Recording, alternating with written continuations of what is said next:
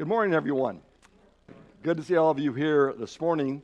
Especially if you are visiting with us, we want you to know that you are a welcome guest and that we're happy that you have come our way to spend these moments of worshiping God together with one another. Hopefully, you have been uplifted by the songs that we have sang and as we gathered around the Lord's table in commemoration of his life and to remember what he has done uh, for us. And so we're just happy that you are here. Let me remind you as a congregation that a month from now, we're going to be having our congregational retreat up at Trinity Pines in Cascade.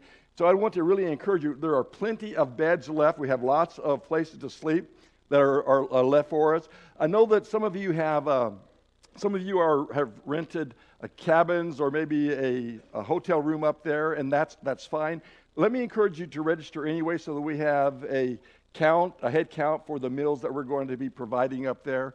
And so if you do that, that would certainly be appreciated. So uh, get signed up. It's going to be a great time together with one another. It's going to be a lot of fun uh, being together. Uh, you know, we're talking about being rooted in relationships. And so there are a few lessons that are going to be shared as well. So make sure that you get registered for that event. So many of you have probably heard this story. It's a little bit of an old story, but it's probably even one that I've used before. But it's a story about a preacher who was making some, you know, calls back to individuals who had, who had visited the congregation that he preached for. And so he made a, a phone call and he, he, rang up the number. And when the receiver was, was lifted up, there was a voice on the other end that whispered, Hello? And he says, uh, Who am I speaking to? And the whisperer said, Jimmy. He says, Well, Jimmy, how old are you? And Jimmy said, I'm four, which is four in English. I'm four.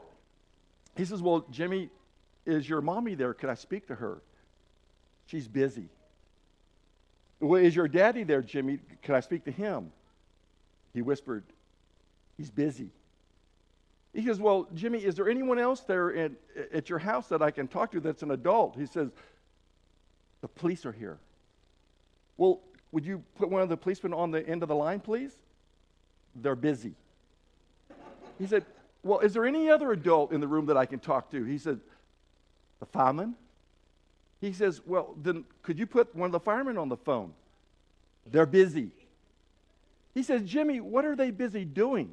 And he said, they're busy looking for me. you know, listen, there are a lot of people in our world today that are hiding. Uh, people are hiding from parents, people are hiding from the police, people are hiding from the government, people are hiding from their coaches, from their teachers. Uh, people are hiding from their friends. Uh, people are hiding maybe even from themselves. There's a lot of hiding that is going on in our world today. And I think probably one of the most tragic of all of it is the fact that many people today are, are hiding from, from God. And that's interesting because when you think about who, who God is, that God is everywhere and that God knows everything, how is it possible that a person can think that they can possibly hide from God? And yet, nevertheless, people are trying to hide from God. And so this morning, I want to talk to you about being lost and being found. You're hiding, but in actuality, you are lost and you're in such a desperate need to be found in this world. And so I want to talk to you about a man who I believe was hiding. If you saw the TV series The Chosen, you might recognize the guy that is behind me. He is representative of, the Pharisees. And he was one by the name of Nicodemus. And Nicodemus was one who was hiding as well. So let me ask you to open your Bible to the Gospel of John, chapter 3. The Gospel of John, chapter 3. The actuality is, is as you read down through this section of Scripture, it can go all the way to verse 21, but we're going to focus mainly in verses 1 through 8. Okay, so listen to what uh, John records here. Now, there was a man of the Pharisees named Nicodemus, a ruler of the Jews. This man came to Jesus by night and said to him, Rabbi, we know that you have come from God as a teacher, for no one can do these signs that you do unless God is with him. And Jesus answered and said to him, Truly, truly, I say to you, unless one is born again, he cannot see the kingdom of God. How can a man be born when he is old? He cannot enter in a second time into his mother's womb and be born, can he? Jesus answered, Truly, truly, I say to you, unless one is born of the water and the Spirit, he cannot come into the kingdom of God. That which is born of flesh is flesh, that which is born of the Spirit is spirit. Do not be amazed that I said to you, You must be born again. The wind blows where it wishes, and you hear the sound of it, but you do not know where it comes from and where it is going. So everyone, so is everyone who is born of the Spirit. Nicodemus said to him, Oh, how can these things be so? So Nicodemus is an interesting uh, character. There's a lot of things that are going on in, in Nicodemus's life, and so we might start by asking, well, well, who exactly was Nicodemus? Now, some of you may know who he is, but let me just share with you a few things about Nicodemus. Number one, he, he is a Pharisee. Uh, to be a Pharisee was an incredible position. It was a place of position of influence. It was a, a position of, of power. It was a, a position of reputation.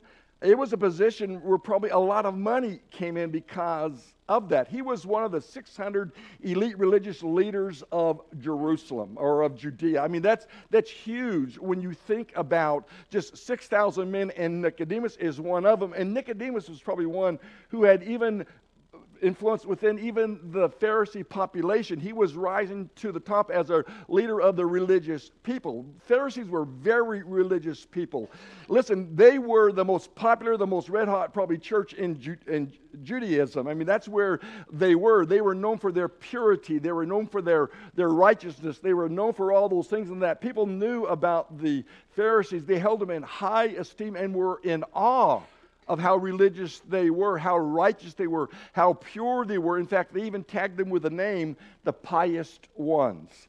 This Pharisees, they comes from the Greek, the Hebrew word peru, uh, purash, which means to be separate or to be separated from. And so the Pharisees were actually they were separatists. They were known for who they were. They separated themselves from anything and anyone that was impure, especially if you were to talk about tax gatherers, or if you were to talk about prostitutes, or if you were to talk about Gentiles, if you were to talk about those kinds of people, those are the kinds of people the Pharisees absolutely separated themselves from. They would have separated themselves from every single one of you almost in this audience this morning because of who you are and because of your race, maybe even because of your action. They would separate themselves away from you.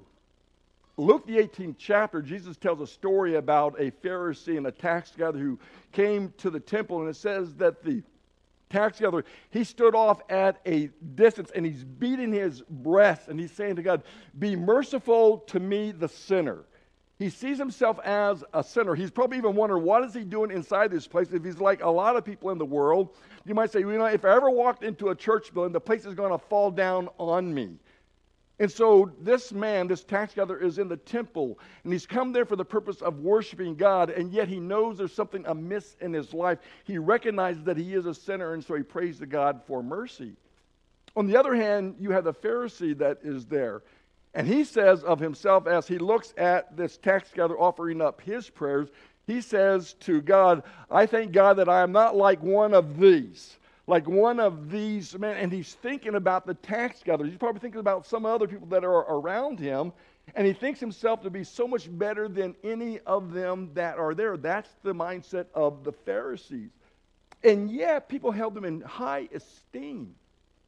They looked at these people and they said, if you were to be religious, if you were to go to church, then you want to go to church where these guys goes, goes these guys go to church. If you want to be religious or pure, you want to be like them. They are the example of what that is about. And so everyone held them in high esteem and in awe except one, and that's Jesus.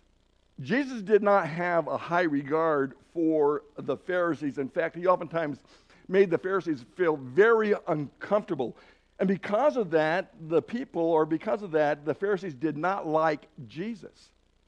But the feelings were mutual because Jesus didn't like the way they were and what they were about, and for a number of reasons. I believe some of it is that Jesus was able to see what they were hiding behind. You wouldn't think Pharisees would hide anything, and yet they hide, uh, hid a lot of things. They hid behind a lot of their religious pretension. They hid behind their robes, the way they dressed. They hid behind their reputations. They hid behind their self righteousness. They hid behind the law and, and all the aspects. Listen, they were the keepers of the law. They held strictly to what the Bible said or what the Old Testament law was about. And they went even beyond that to the man made traditions and, and teachings, which was called the Halakha. They held to those as, as well. And so they are strict teachers of the law, and they oftentimes hid behind the law, almost like a robe itself. And so Jesus repeatedly condemned them for their hypocrisy. For instance, in Matthew, the 15th chapter, in verse 14, he says, You are blind leaders leading the blind. That's what he said about them. These guys are the ones who are supposed to have seen everything from what God's perspective is about. And yet he says, You're blind leaders leading the blind. He declared to them, Woe to you, scribes and Pharisees, hypocrites, for you travel land and sea to win one proselyte. And when he is won, you make him twice as much a son of hell as yourselves. That's not gaining any friends by saying that. Scribes, Pharisees, hypocrites. He's telling them hypocrites. And not only is he calling them hypocrites, he's calling them the sons of hell.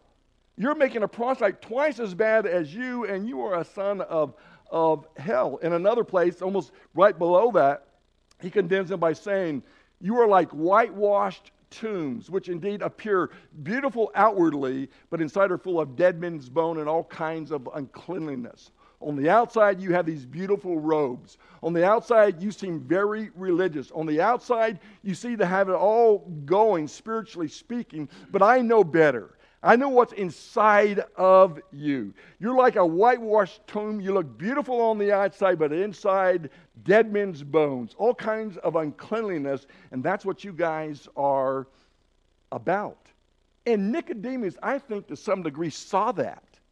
Nicodemus, understand, Nicodemus was a Pharisee.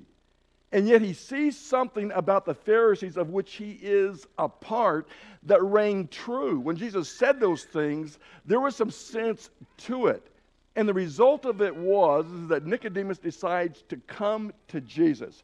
He's got questions that he wants to ask, ask of this rabbi. Understand that Jesus had grown quite a reputation for himself. Some would even say that maybe he was even a celebrity in that he was healing all kinds of people a blind man at the pool of Bethsaida, a man who, or a lame man at the pool of Bethsaida, a blind man. He healed 10 lepers of a terrible disease in and of it itself. He had raised people from the dead, he had turned water into wine, he had done a, a lot of incredible things. And so he had a little bit of a reputation or a celebrity kind of affair to him. And so Nicodemus, he comes to him. But when he comes to him, it says in the narrative here that he comes by night. A Pharisee, a ruler of the Jesus of, of the Jews, come to Jesus by night. Here's the question. Why did Nicodemus come by night? Well, the answer is, is that he doesn't want anyone to see him there there was a huge risk. There was an, an, danger with having anything whatsoever to do with Jesus. And so he chooses to come by night. He probably wasn't wearing his Pharisaic robes. He probably wasn't wearing tassels. He probably wasn't wearing anything that would draw attention to himself. He probably dressed a lot like you or me would have dressed in that day. And he comes to him with this question. He says, Rabbi, we know that you are a man that has been sent from God. Think about those words, we know. Who, who is the we? The we goes beyond just, you know, Nicodemus himself. The we had to include other people of authority. It had to include probably even other Pharisees who have looked at the life of Jesus and they know there's something special about him. They know that there's something special about his teachings.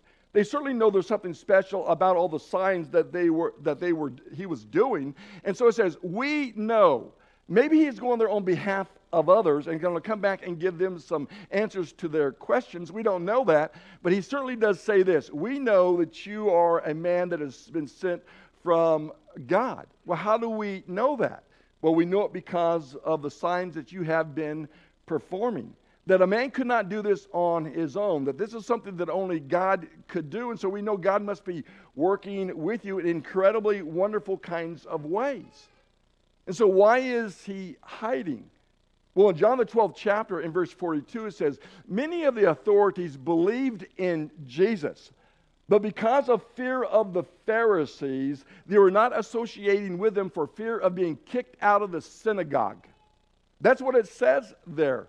And so those were dangerous times to believe in Jesus or to seem as though you're maybe even just, just a little bit associating with Jesus. That was a dangerous thing to do. There was a tremendous amount of risk that that Nicodemus could have been branded for. He could have been ruined for coming into a relationship with Jesus. He could lose his popularity. He could lose his, his, his position. He could lose his influence. He could lose his power. He might even could lose money. He could have lost a lot of things. He could have even been kicked out of the synagogue itself. And he'd worked all his life to get there.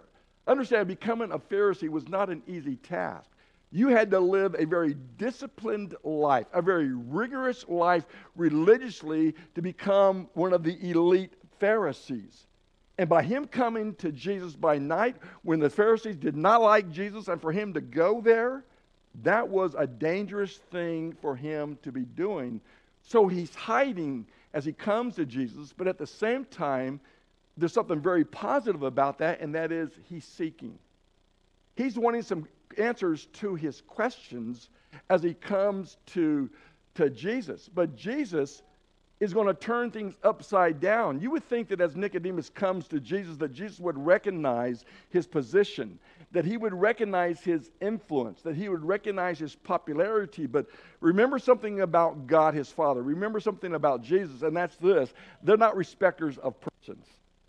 They're respecter of those who obey the Word of God, who stay close to God in a very genuine, transparent kind of way, an authentic life that is there. And so, Jesus, you know, Nicodemus thinks he's going to come into a conversation with Jesus on an equal footing. But Jesus turns it all upside down. And instead of, you know, Nicodemus asking him questions, Jesus makes a statement and he takes the truth and he lays it to him and he basically says to Nicodemus, You're lost and you are in need of being found. Because notice what he says to him. He says to them, Truly, truly, I say to you that you must be born again if you want to see the kingdom of God. I mean, how did we go from master or from rabbi we know that you're a man of God. To truly, truly, I say to you, unless you are born again, you will not see the kingdom. How did you make that huge leap there? Because Jesus cuts through all the stuff that sometimes gets in the way of who we are and what we are about. And so he says these words to him, and, and Nicodemus, almost in a shocked kind of way, replies back to them How can a man be born when he is old? Can he enter in a second time into his mother's womb and be born. What a strange thing to ask. Is Nicodemus being serious with this question? I personally don't think so. I think that Nicodemus knew exactly what Jesus was driving at because this word born again, this phrase born again, that's not a new teaching to these fellas. They use the phrase born again all the time. It was a part of their religious vernacular.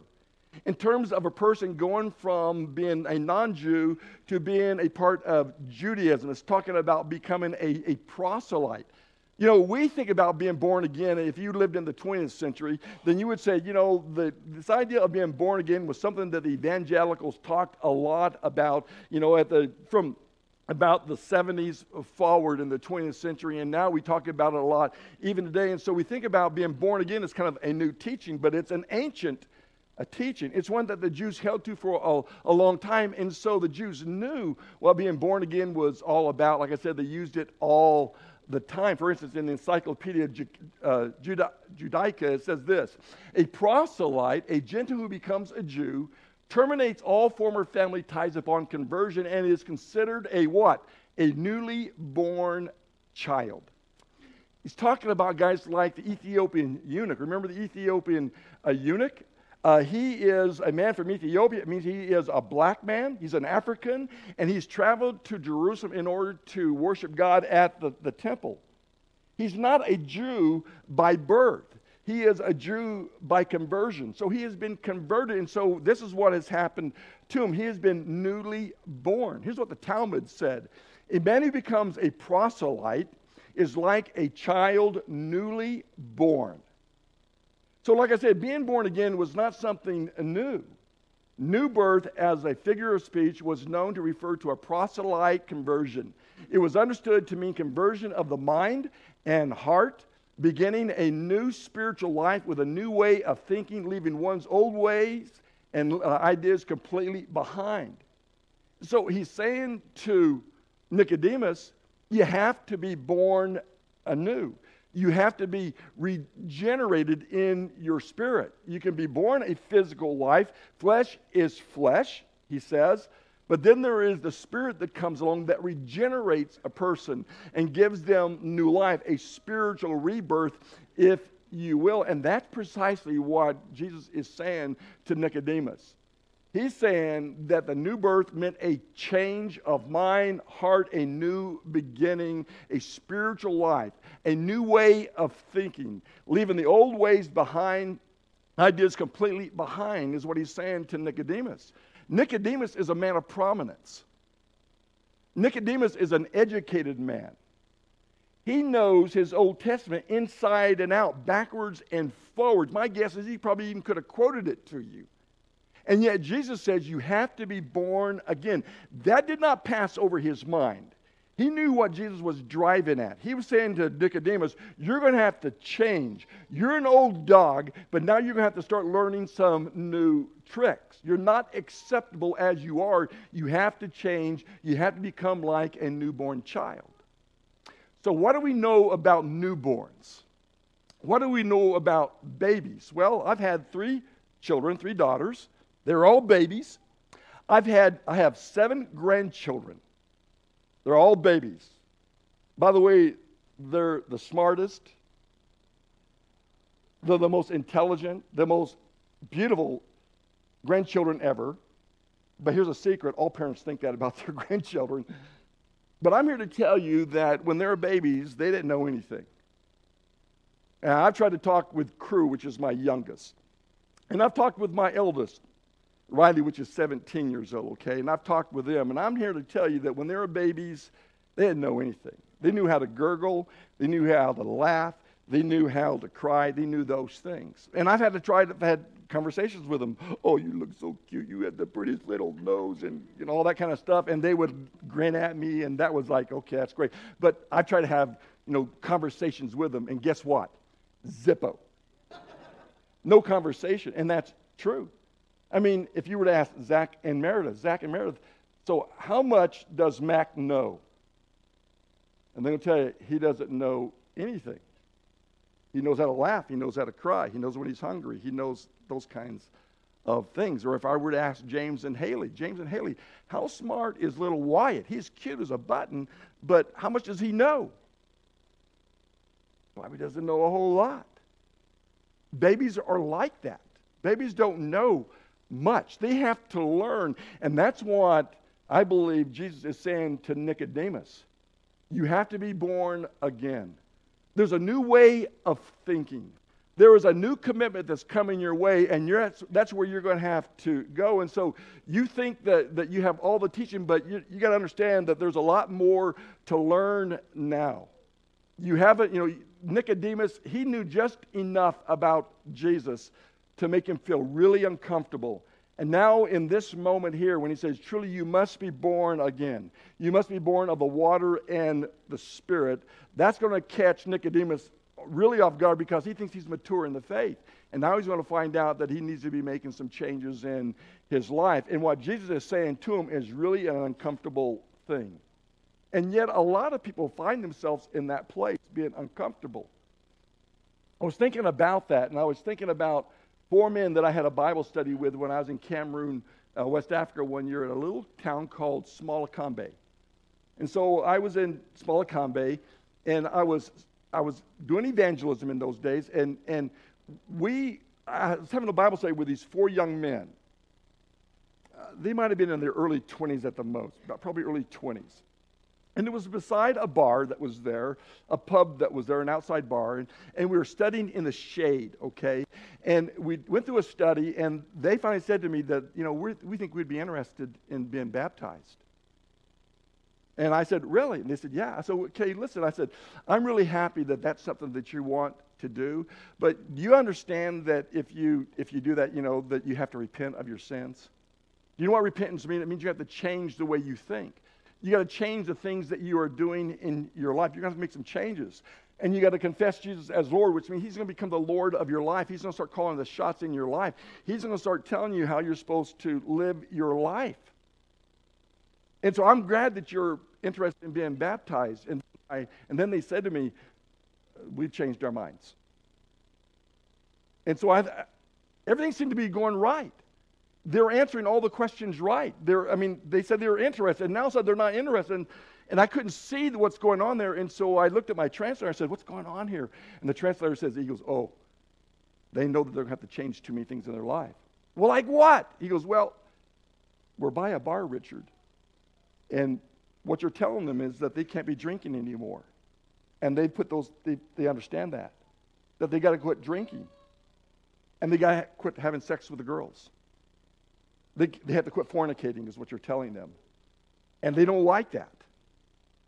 And so they made a choice. No longer are they interested in giving their life to Jesus. They don't want to make that kind of change in their life. It makes them feel uncomfortable with that. And so they said, We don't want that. We'd rather have our drink. We'd rather have sex with the girls than we would to have Jesus and to have eternal life. And that's our choice. And so Jesus made them quickly very uncomfortable with his teaching. And yet, that's one of the reasons why a lot of people don't, don't come to church. They understand enough about God uh, and what he has to say to them and what Jesus had to say to them that if they come to Jesus, they're going to have to make a lot of changes. And a lot of people don't want to make a change like that. They like the broad path. The narrow way scares them. And so they said, you know what, I'd rather have my life the way it is. And so I'll exchange eternal life, I'll exchange a relationship with Jesus in order that I can do these things here. And so they choose not to be born again. And so Jesus says to Nicodemus, he understands Nicodemus, physically speaking, has a lot to lose, and yet he says to him, You must be born again. And then he tells him how you must be born of the water and of the Spirit. I believe that when he said, You must be born of the water, uh, I think that probably Nicodemus understood exactly where he was going with this thing because water baptism was part of the process of outsiders converting to Judaism. It was a part of it. If you wanted to become, if you were of a, a, different race and you wanted to become a faithful Jew, then you had to pass through the waters of baptism, immersion. And as I told you, I think in the past, if you go to the Temple of Jerusalem and go to the south wall of where the entrance of the temple was, you'll find over 50 cleansing pools, baptismal pools. They're to the south, they're to the west of the city. In every town and village in Jerusalem, you find a cleansing pool, a mikveh, if you will. And so he understood what he was saying when he said that, listen, you must be born of the water. In fact, Jamieson Fausset and Brown, which is a commentary, you can't really find anything, but it's about that thick. I have one in my office and I was looking at it, and it says this The Jews were accustomed to say of the heathen proselyte, on his public admission into the Jewish faith by baptism that he was a newborn child. But our Lord here extends the necessity of the new birth to Jew and Gentile alike to everyone. So he says, if you want to be a follower of mine, then you must be born again. If you want to see the kingdom of God, and you must be born of the water. Notice this last part. It says that Jesus extends it to the Jew as well. The Jews didn't have to be baptized by uh, convert, for conversion. They were Jews from birth. They were born into the covenant. They were born because of their bloodline. The Gentile had to be converted and, as a proselyte, to go through the process of baptism or immersion in water to begin their new birth. Jesus takes and says, No, it's not just for the Jew, it's also for the Gentile. It's for everyone else. And so as you look on the day of Pentecost, and Jesus says to these, uh, or the people after hearing Peter's first gospel sermon, and they say, What shall we do? Peter says, Repent and be baptized, every one of you, in the name of Jesus for the forgiveness of your sins, and you shall receive the gift of the Holy Spirit. Hold that gift of the Holy Spirit in your heads, okay? But he says you are baptized into Christ for what purpose? It is for the forgiveness of sins. Galatians 3 and verse 26 and 27, there it says, Well, who are the sons of faith? Verse 27, those of us who have been baptized into Christ have clothed ourselves with Christ. 1 Peter 3 and verse 21, a person says to me, Well, Richard, can you show me anywhere in the scripture it says that baptism now saves you? 1 Peter 3 and verse 21 says, And now baptism now saves you, not the washing away of the filth of the flesh, but uh, the cleansing of a good conscience. That's what it says. And then Romans 6, verses 3 and 4 says that through the waters of baptism, when you come up out of the watery grave, you rise up to walk in newness of life. It's talking about a new birth or being born again. And I believe Nicodemus put those together. He knows what he's saying here. But then he talks about being born of the Spirit. And when he says be born of the Spirit, I think that that's where Nicodemus had a bunch of question marks go out off in his head because I, I think he comprehended the water, but the Spirit would have been foreign to him. It would have been foreign to him for him to think that God could actually take the Holy Spirit and place it inside the life of a believer, and that the Holy Spirit had the capability of making a change, a renewal, a regeneration. That would have been hard for him to comprehend. But I'll say this to you I believe that's hard, hard for us even today to comprehend that. I mean, look at what he said here in John 3, or in John 3. Notice what he says here in verse 6. He says, That which is born of the flesh is flesh, that which is born of the spirit is spirit. Do not be amazed that I said to you, you must be born again. Now listen to verse 8. The wind blows. By the way, the word spirit is the word pneuma. The word wind is the word pneuma. Okay? It's where you get the word pneumatic tools from, air driven. But anyway, he says the wind, he's not talking about the spirit, he's just talking about the physical wind. He said the wind blows from where it wishes, and you hear the sound of it, but you do not where it know where it comes from or where it's going. So everyone who's born of the Spirit. Okay, so how many of you see the wind?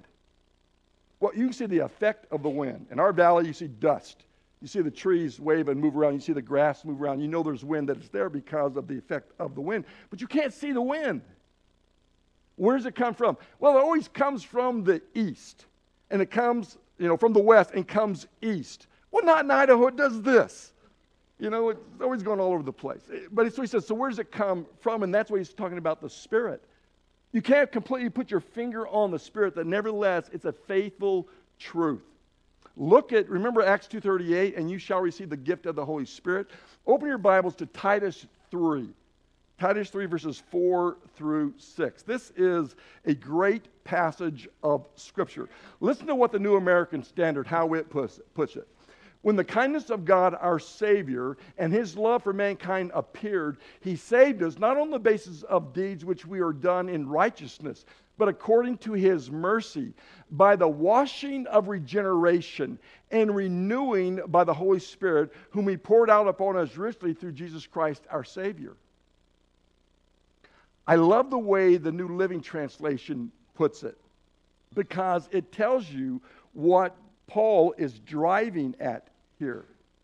When God our Savior revealed his kindness and love, he saved us not because of the righteous things that we have done, but because of his mercy. He washed away our sins.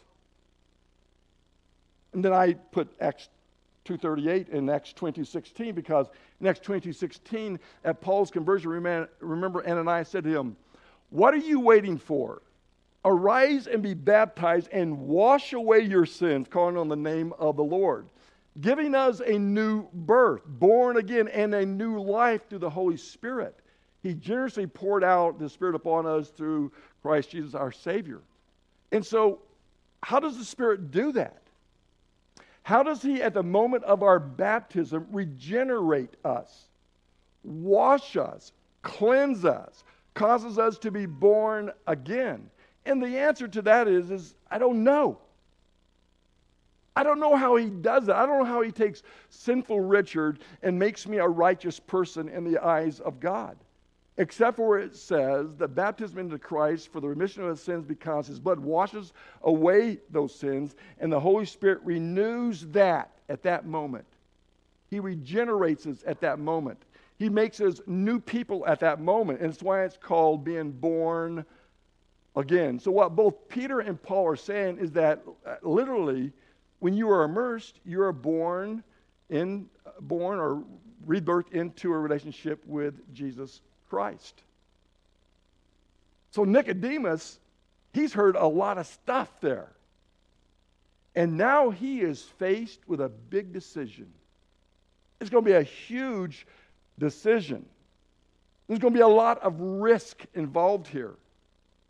There's going to be a lot that he can lose here as he contemplates. I don't know if he made the decision in that moment, but I can almost guarantee you, because Nicodemus is a student of the word, that he'll go home and he will do like this man behind me. He's going to be wrestling what, with what Jesus had to say to him. He's going to be thinking, what is it that I have to lose? Not all of you, but some of you, can you remember when you decided that you were going to follow Jesus, that you had to think about what am I going to lose if I do this? If I decide to give my life to Jesus, what am I going to lose? What are the consequences for my decision? I thought about that. I mean, I wasn't real old, I was 18 years old, but I had to think about what are my friends going to think about me? If I quit doing the things I used to do, if I change my vocabulary, if I quit going to the parties, if I quit going out on Fridays or Saturday nights to get in fights with people, if I decide to quit drinking, what about my friends? I knew the answer to that question. I knew that my friends and myself, we did not like being around people of light. They made us uncomfortable. And so I knew that if I became a Christian, I was going to make a lot of my friends uncomfortable, and I could probably even lose my friends. Whatever popularity I have, I'd probably lose that. Whatever influence I had, I'd probably lose that. Some of you came to Christ later on in your life. You had to ask that question. Even some of you who are raised in the church, okay? Even as you're raised in the church, as you think about becoming a follower of Jesus Christ, you, you had to ask that question What am I going to lose? But also, you have to say, in exchange, what do I have to gain? And I'm going to tell you this Nicodemus had a lot more to gain than he would to lose. Lose things physically, yes. I'm sure that he would lose reputation.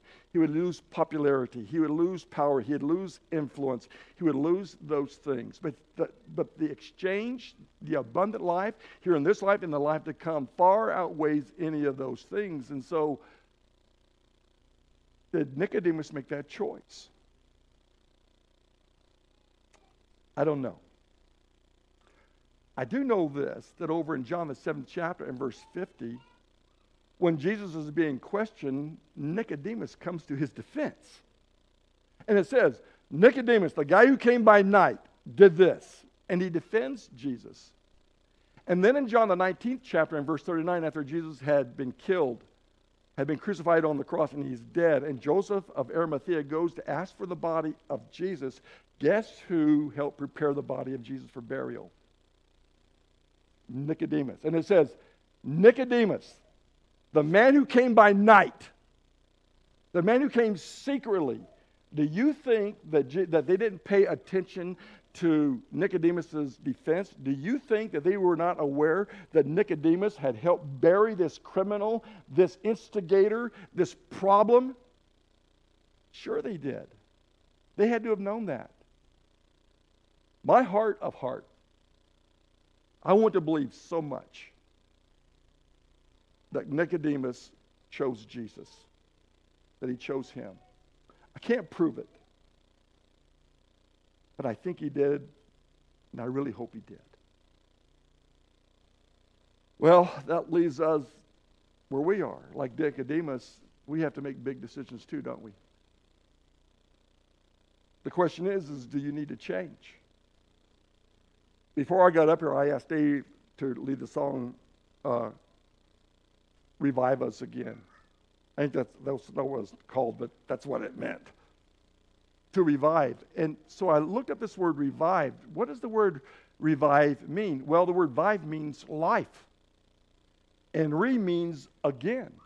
So what does it mean? I mean, revive means to have life again. And in the context of what we're talking about this morning, we're talking about being born again. So maybe is the day of your revival. Maybe today is the day that you can be born again. That's what Jesus said. Unless you are born again, you cannot see the kingdom of God. Unless you are born again of the water and the spirit, you cannot enter into the kingdom of God. Those are the rules. That's the way to enter in. And so I've talked to you about being immersed for the remission of your sins. I've talked to you about receiving the Holy Spirit that seals us to a day of redemption, that assists us in our prayers, that promises to always be with us. And so you have a decision. If you're a Christian and maybe you started walking in a wayward way, maybe today is your revival day, where you recommit to the life that you began however long ago. And so your response is yours as you think about your change and what maybe you need to change. What together we stand and sing and give you opportunity.